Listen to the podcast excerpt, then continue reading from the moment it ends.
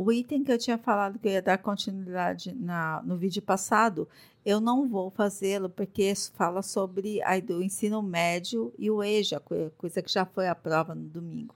Então, eu vou pular alguns itens que falam especificamente dessa área e vou voltar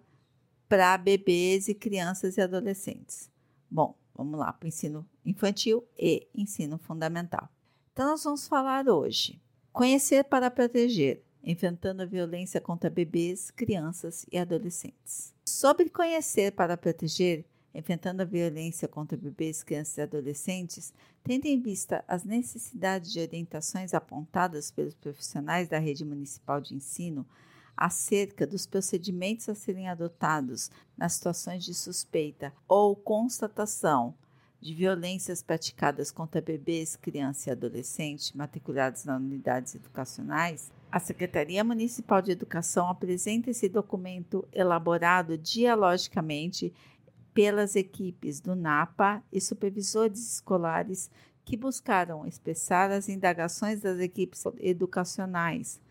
bem como revelar as práticas já existentes que visam a garantia da dignidade de bebês, crianças e adolescentes. Condizente com o currículo da cidade, o presente documento reafirma os conceitos orientadores da educação inclusiva, equitativa e integral, alinhado com o compromisso de aprendizagem humanizado e sustentável.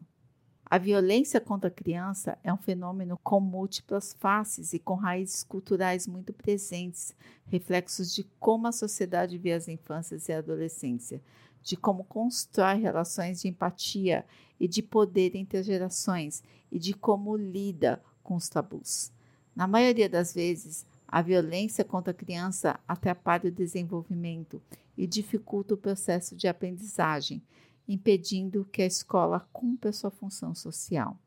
Devido a isso, o envolvimento da escola é imprescindível na promoção de uma gradativa mudança cultural que considere bebês, crianças e adolescentes como sujeitos de direitos, que saibam reconhecer as situações de violência, pedir ajuda, proteger-se e compartilhar conhecimentos de autoproteção, exercendo assim sua cidadania. A mudança cultural se faz na construção permanente do compromisso com a existência digna dos estudantes e efetiva-se na prática do currículo escolar, que promove o conhecimento necessário para que os sujeitos possam compreender o mundo e a si mesmos. Defendemos um currículo que cuide dos sujeitos de modo a garantir dignidade para todos, que construa conhecimento apropriado à idade, para que estejam atentos e prevenidos em relação a perigos potenciais, que desenvolva respeito ao outro, que oriente sujeitos para que saiba reconhecer e se proteger das várias formas de violência. O documento pressupõe a conexão entre os aspectos cognitivos, educativos, comportamentais, sociais e emocionais do bebê, da criança e do adolescente, além de parcerias institucionais da escola com os demais serviços da rede de proteção social à infância e à adolescência. As conexões e ações conjuntas são importantes para efetivar o que está previsto nas leis, convenções, tratados e declarações. Direito ao amor e à compreensão por parte dos pais e da sociedade medidas administrativas, sociais e educativas adequadas à proteção da criança contra todas as formas de violência. Garantia dos direitos fundamentais de não ser exposto à negligência, discriminação, exploração, violência, crueldade e opressão. Direito à educação sexual esclarecedora, adequada à idade, cientificamente acurada, culturalmente idônea, baseada nos direitos humanos, na equidade de gêneros e numa abordagem positiva quanto à sexualidade e ao prazer. Direito à educação integral em sexualidade, baseada em um currículo sobre aspectos cognitivos, emocionais, físicos e sociais da sexualidade, com o objetivo de construir conhecimentos, habilidades, atitudes e valores que promovam saúde, bem-estar e dignidade, relacionamentos sexuais de respeito, considerando como suas escolhas afetam o bem-estar próprio e de outras pessoas. Diante dos desafios postos na contemporaneidade, no que tange às dificuldades de aprendizagem e aos fatores que impactam no desenvolvimento de cada estudante, inclusive ao que se refere aos diversos tipos de violência, a Secretaria Municipal de Educação de São Paulo cria, em 2014, o Núcleo de Apoio e Acompanhamento para a Aprendizagem, o NAPA, que, dentre suas funções, apoia a unidade educacional na articulação com os demais serviços da rede de proteção social às infâncias, com a finalidade de possibilitar que a escola e o sistema de garantia de direitos da criança e do adolescente sejam corresponsáveis pela proteção, cuidado e acompanhamento do bebê, da criança e do adolescente exposto à situação de violência. Conforme a LDB, a educação tem por finalidade o pleno desenvolvimento do sujeito para o exercício da cidadania e qualificação para o trabalho.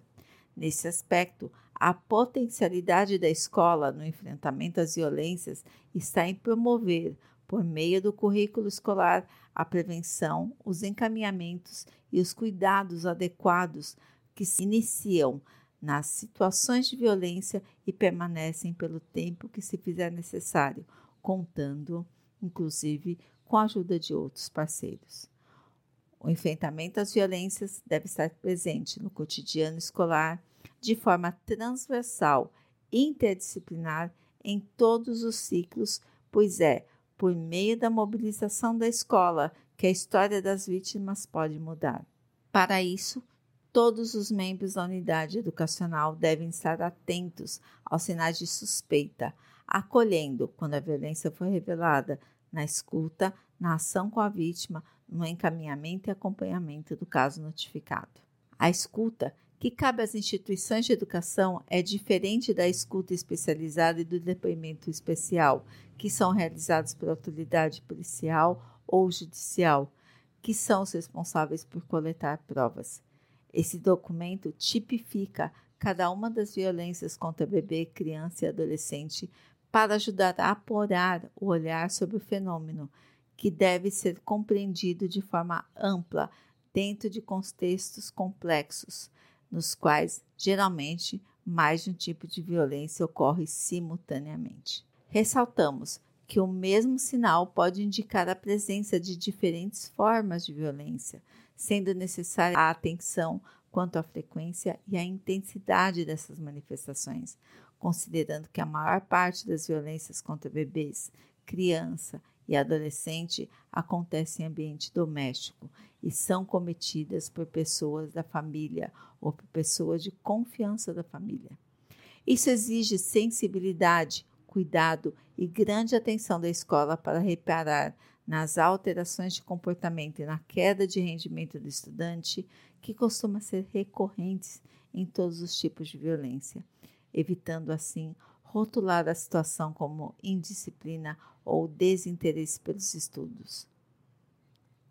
É imprescindível compreender que, comumente, a vítima mantém vínculos com quem pratica violência, o que facilita a continuidade da situação abusiva, mas dificulta a denúncia e a busca por ajuda e proteção, de maneira que questionar a vítima ou culpá-la por manter esse afeto só piora a situação e interfere na relação de confiança estabelecida com quem ela decidiu revelar a violência. Outro ponto a se considerar é a necessidade de diferenciar a violência estrutural da violência negligencial, uma vez que a violência estrutural se caracteriza pela restrição do acesso aos direitos básicos, decorrente da estrutura dos sistemas econômico, social e político que atinge todo o grupo familiar.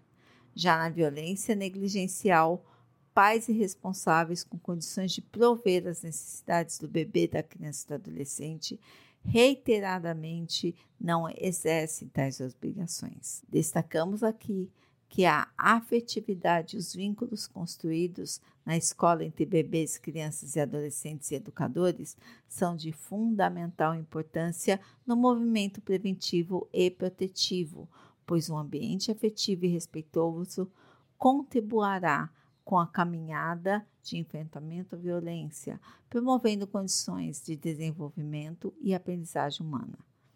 Então, caso tenha interesse de ver o documento na íntegra, acesse o link.